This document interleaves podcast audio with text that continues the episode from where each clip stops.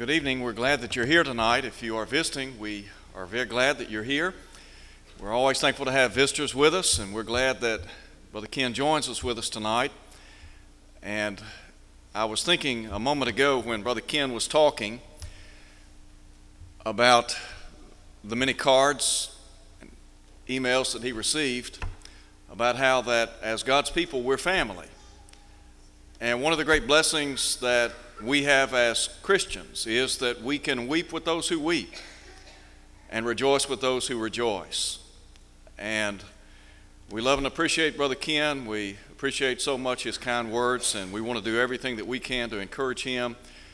He has been a great encouragement to me, and I know to other members here, to the elders. And so we appreciate so much him and his spirit and his willingness to come and to be here and to express thanks to the membership here. It means a lot. And it's hard to imagine losing a mate that you have been with for the better part of your life.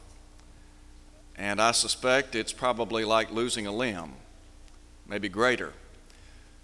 But we know that she is at rest, she's with the Lord.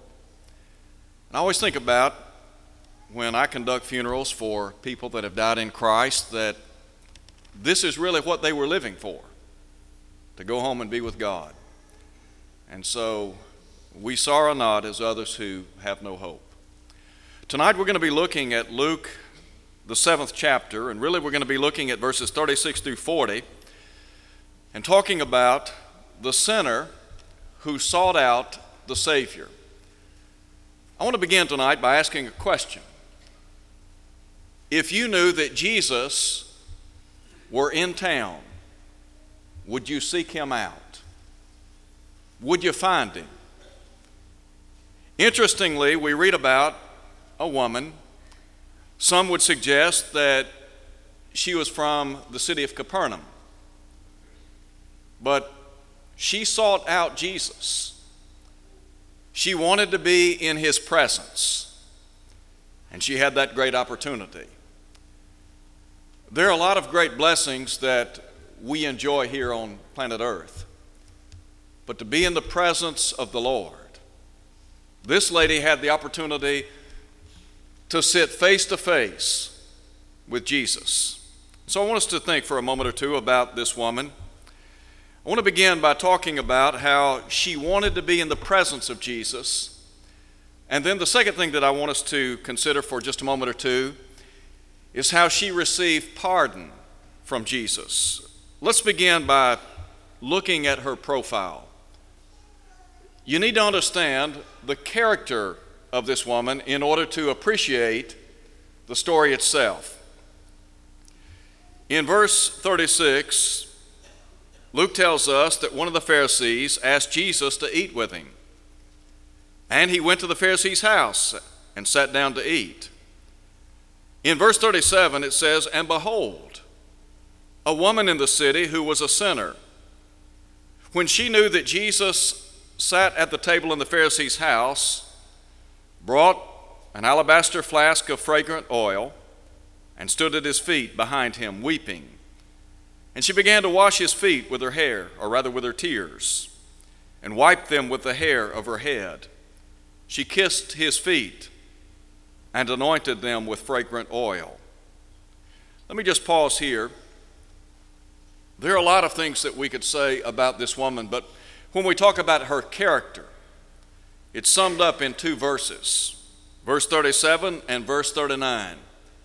She is identified as a sinner. I suspect, and really when you look at the context here, you'll find out that she knew what she was. She knew that she was a sinner. And I really believe that she knew what others thought about her, like Simon. She knew she was a sinner. They knew she was a sinner. And she knew they knew she was a sinner. When, when you talk about the character of a woman like this, we need to point out that in light of the fact that two times it is said of her that she was a sinner, that she was, for all intents and purposes, branded as a sinner. I'm not sure what this woman had done. I'm not sure the exact nature of her sins, but I do know that they were bountiful. Because down in verse 47, Jesus said, Her sins, which are many. Whatever this woman had done, wherever she had been, whatever she had said, whatever her lifestyle may have been, she was, in summation, a sinner. But after all, are we not all sinners? Does the Bible not say that there is none righteous, no, not one? That all have sinned and come short of the glory of God? So here's this woman who is a sinner. And in light of her character, we think about the characteristics that she demonstrated in the home of Simon. First, I think about her sacrifice. She takes this flask of fragrant oil and standing behind Jesus, Luke said she's weeping, she's sorrowful. She begins to wash his feet with her tears and wipe them with the hair of her head, kissing his feet and anointing them with this fragrant oil. Doesn't this say something about her penitent heart? Her desire to be in the presence of what we would call, or whom we would call, the great physician? Let me just make this observation. If you look at verse 39, there's a contrast here between her character and the characteristics that she demonstrated in the home of Simon and the critic, that is, the critic of Jesus. In verse 39, Luke said, When the Pharisee who had invited him saw this, he spoke to himself, saying, This man, that is Jesus, if he were a prophet, would know who and what manner of woman this is who is touching him for she is a sinner. Now, you have to understand something about the Pharisees. Jesus identified them in the book of Matthew in chapter 23 as people who said and did not. In other words, they didn't back up their words with their actions. Jesus went on to say in Matthew chapter 28, or rather Matthew chapter 23, verse 28, that outwardly they appeared righteous before men. He said, but inwardly they are full of all uncleanness. To give you further insight into, into the mentality of many of the Pharisees, not all, but many of them, there is an exchange that took place between Jesus and the Pharisees in Luke 18. And in Luke chapter 18, it was said of the Pharisees by Jesus that they trusted in, them, in themselves that they were righteous and despised others. And really, that's what you have here. Here is Simon, he's invited Jesus into his home. A sinful woman comes into the home, begins serving Jesus in the manner depicted by Luke, and the Pharisee, in a very condescending way, looked down at her and really questioned Jesus. I mean, after all, if he were a prophet, he would know what manner of woman this was. Do you remember in Matthew, the ninth chapter, when Jesus was in the home of Matthew, the tax collector? And many of the people of that day chided the disciples of Jesus. They wanted to know why Jesus would eat with tax collectors and sinners. Jesus said, Those that are whole have no need of a physician, but those that are sick. Jesus, the great physician, came for one purpose to save people from sin. Now, if you go back and look at Luke 18, Jesus told a parable to the Pharisees of that day. to really drive home the point that they trusted in themselves, that they were righteous, and they despised others. They looked down at others. He said two men went up to the temple to pray, one a Pharisee, the other a tax collector. And the Pharisee stood and prayed thus with himself. And here's his attitude He said, I thank you, God, that I'm not as other men, extortioners, unjust, adulterers, or even as this tax collector. He went on to say that he fasted twice a week, gave tithes of all that he possessed. And then the contrast the tax collector. Jesus said that he smote his breast, would not so much as lift his eyes to heaven. And he said, God be merciful to me, a sinner. There was a tremendous difference in the attitude of the Pharisee and the publican. Same situation here. A difference in attitudes. The woman that is spoken of in our text, she was a sinner. She knew she was a sinner. She knew that she needed to be in the presence of Jesus and she sought him out. And she demonstrated great hospitality and kindness to him. Now, I want us to move from that and think for just a moment or two. We've talked about the woman who wanted to be in the presence of Jesus, but let's think for just a moment or two about this woman who received pardon from Jesus. And as we think about the pardon that she received from Jesus, we begin by noting the parable that Jesus told in the home of Simon. Pick up with me, if you would, in verse 40. Simon, I have something to say to you. And he said, Teacher, say on, or say it. There was a certain creditor who had two debtors. One owed 500 denarii, the other 50. And when they had nothing with which to repay, he freely forgave them both. Tell me, therefore, which of them will love him more? Now, listen, if you would, to what Simon said. I suppose the one whom he forgave more. And here's what Jesus said You have rightly judged. And so here is this creditor, and he has graciously forgiven two debtors. What Jesus is going to do now is drive home the point. We talk about parables and the fact that they are earthly stories with heavenly meanings, and there is a great meaning behind this parable. So, with that in mind, note if you would, verse 44. In verse 44, Jesus turned to the woman and said to Simon, do you see this woman? I entered your house.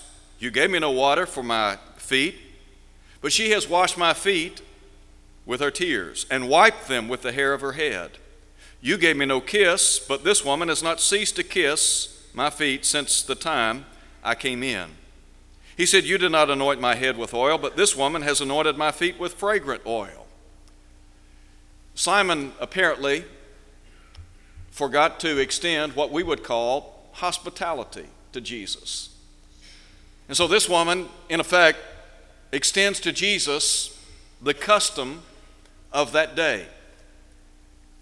Now, when we think about the parable and the point of this parable, let me, let me just pause here and say this very quickly. Jesus said that those who have, who have been forgiven the most will ultimately love the most. This woman was indeed a sinner. And I think sometimes when people come to understand where they are in life, they can appreciate the matchless grace of God, the love of God, the mercy of God, and the forgiveness that is extended by the gracious hand of God. Let me give you an example, and then we, we're going to go back and look at our text. Paul was a very unique man. When he wrote to Timothy in 1 Timothy chapter 1, he talked about his life as a Jew. And he expressed thanksgiving to Christ Jesus. And he talked about the exceeding abundant riches of God's grace and mercy. He went on to say, This is a faithful saying and worthy of all acceptance that Christ Jesus came into the world to save sinners, of whom I am chief. Was Paul a sinner? Yes, he was. You can read the book of Acts and you see that Paul did everything within his power to destroy Christianity.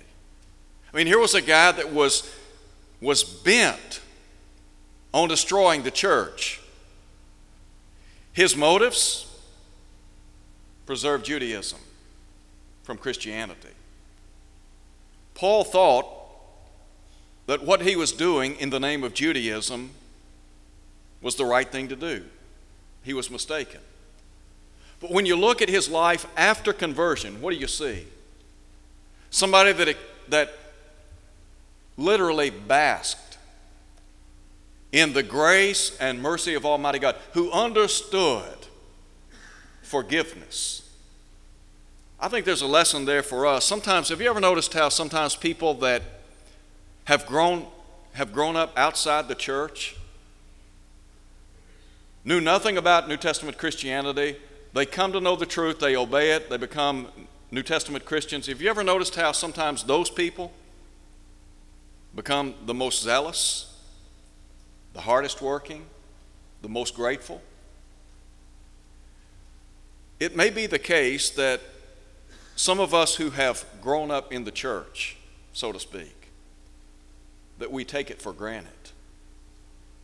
That we forget that we too are sinners, that we too need the forgiveness that can come only through Jesus. Having said that, let me just talk a minute about the blindness of Simon. I read a moment ago verses 44 through 46, where Jesus talked about the kindness, the hospitality that was extended to him by this woman. And so in verse 47, he said, Therefore I say to you, her sins, which are many, are forgiven. For she loved much, but to whom little is forgiven, the same loves little.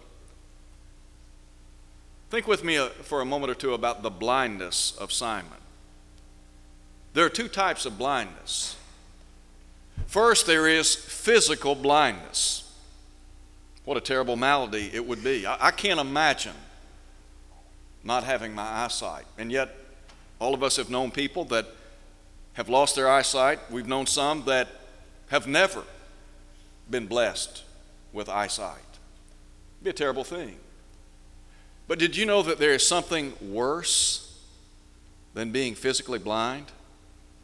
It's called spiritual blindness. In John chapter 9, Jesus, according to John, gave sight to a, gave sight to a man that had been born blind. He used that to no doubt demonstrate his marvelous power in the presence of the people of that day. The Pharisees were enraged by what he had done. And so, in the latter part of John chapter 9, they asked Jesus a question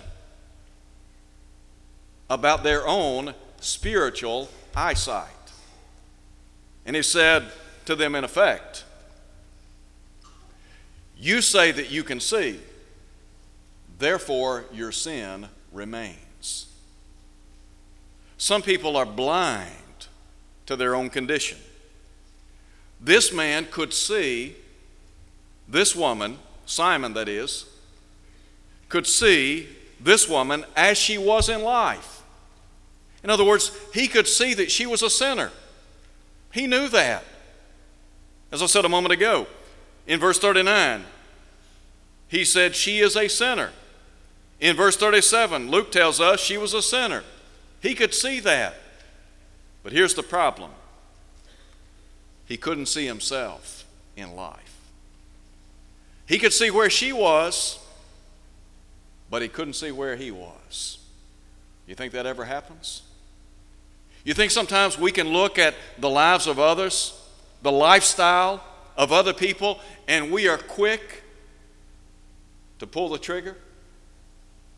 We see their flaws, their faults. We criticize their actions, their words, what they say, what they do.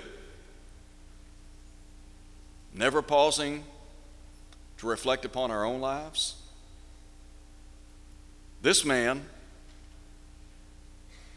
well, he could see what she was in life. The problem was he couldn't see himself, he couldn't see where he was. So, the blindness of Simon but I want you to think with me about the blessings afforded this sinful woman. Jesus said in verse 47 her sins, which are many, are forgiven. In verse 48, he said to her, point blank, Your sins are forgiven. Two things that this woman enjoyed. Number one, she enjoyed or received pardon from Jesus. If you look at Mark chapter 2 at verse 10, it was said of Jesus that the Son of Man had power on earth to forgive sins. Who but deity has the ability, the power, the authority to extend forgiveness? Jesus did. And on this occasion, that's exactly what he did. Did this woman have great needs in her life? Absolutely. This woman was, as many people would say, a rank sinner. She needed the Lord. She understood that. I want to ask you tonight what greater need do you and I have in life than forgiveness? If you were to itemize the needs that you have in this life, if you were to, to just make out a checklist, what would you put down? first and foremost, above any and everything, what we need forgiveness. We need to be forgiven by a loving God in heaven. To know that when we obey the gospel, every sin is washed away. Now, Jesus said, This woman, her sins, he said, they're many. What does that say about the height, the depth, the breadth, of God's matchless grace and forgiveness. Let me tell you what it, what it says to me.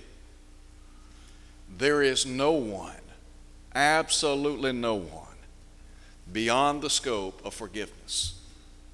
Jesus didn't, he didn't throw this woman to the curb. He didn't throw her under the bus. He didn't say, Look, you are so deep in sin your life is so marred and scarred by a life of ungodly. I mean, there's just no way you can be forgiven. He didn't say that, did he? The gospel, the good news, the greatest message known to man. Do you know what we have to offer people in this community? We have a message that can literally set them free. Jesus said in John 8, verse 32, You shall know the truth, and the truth shall make you free. There are people that come to worship services, they come to Bible study.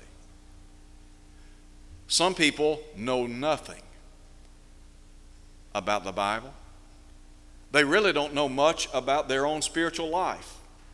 In other words, when you talk to them about their relationship to God, they're unsure. They don't know what the Bible says. They don't know that, that they have a great need. But we have the opportunity to sit down and face to face teach them about Jesus. I said a moment ago, I don't know what this woman had done. I don't know where she had been. I'm not sure what she had said. I know nothing about her character other than the generic term she was a sinner. But that's what the gospel's for. Jesus said, I am the way, the truth, and the life. No man cometh unto the Father but by me. Now, we talk about cataloging sin and the problem of sin, the blight of sin on the human family. When Paul went to the city of Corinth, he went to, the, he went to one of the most immoral cities of his day. When he went to Athens, In Athens, Greece, he was talking to people who were steeped in idolatry. When he entered the city, you think he stayed? Or do you think he left? When he evaluated the lives of the people in those cities, what do you think he did? You think he closed up his Bible and said, Well, I might as well leave here. There's no, no hope for these people. I mean, they're too steeped in sin. There's no way they would give up a life of ungodliness. Bible says that Paul spent 18 months in the city of Corinth. What did he do there? He preached, he spent time teaching. What were the results? Do you remember what Paul said in 1 Corinthians chapter 6? He said, Do you not know that the unrighteous will not inherit the kingdom of God? Neither fornicators, adulterers, idolaters, homosexuals, thieves, covetous, drunkards, extortioners shall not inherit the kingdom of God.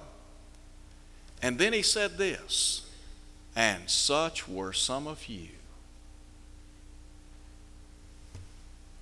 We have a tremendous opportunity in this, in this area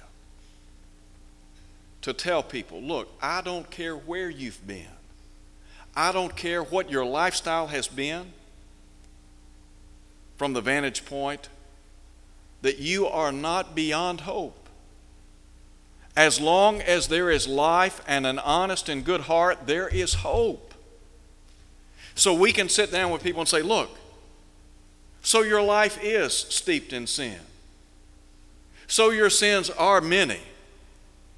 Let me tell you, I know somebody that can forgive you. That somebody is Jesus. The gospel is the answer.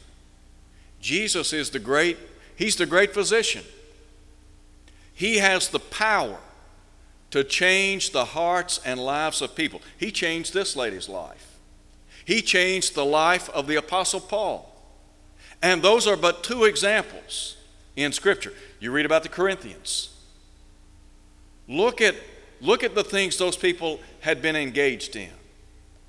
Some had been, some had been living in sexual immorality, some had been living in drunkenness, some were living as thieves, some were responsible for extorting.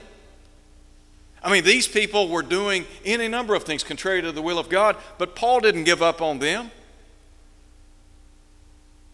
There are folks that I know today. I'm not going to give up on them. I'm not going to throw them to the curb because I know they have a soul and they need the gospel. So, this woman, she enjoyed pardon. And then, secondly, she enjoyed peace. She received peace. Listen, if you would, to what is said in the text. And those who sat at the table with him began to say to themselves, Who is this who even forgives sins? Deity, God incarnate, Jesus. But listen to what he said to the woman. First, he has extended pardon. Secondly, he extends peace. He said, Your faith has saved you.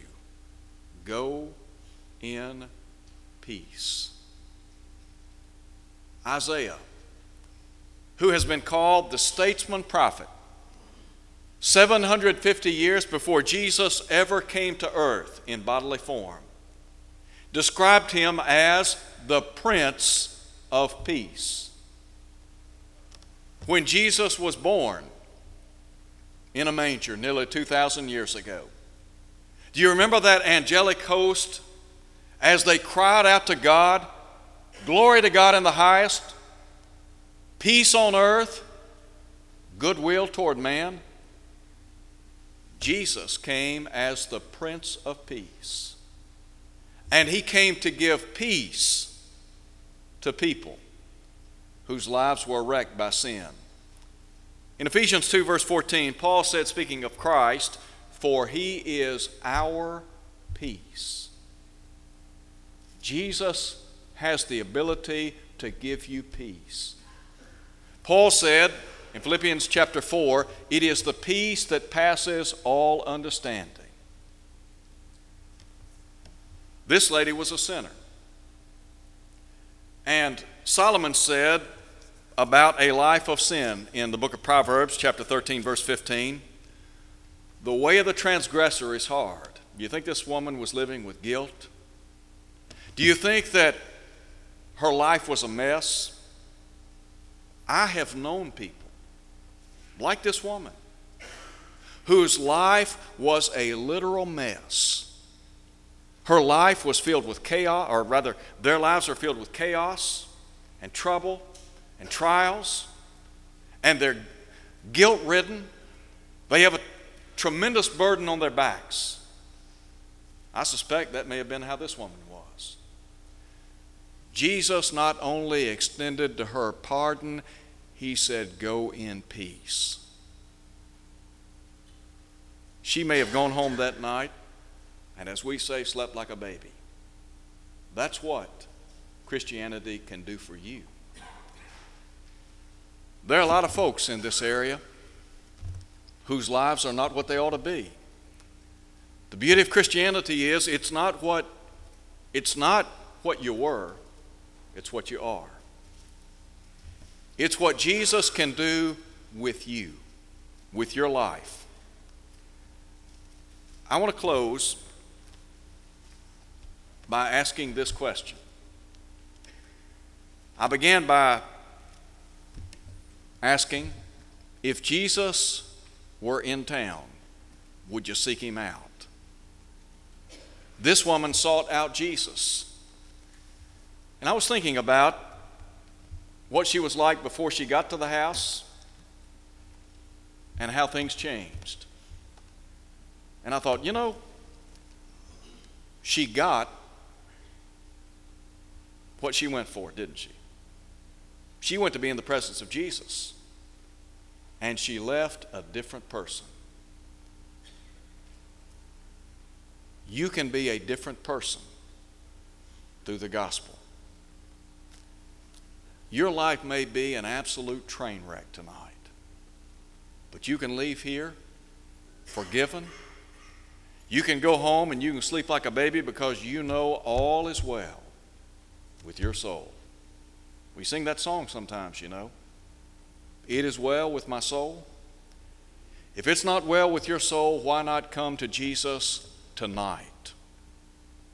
Why not come to Him, believing that He is the Son of God?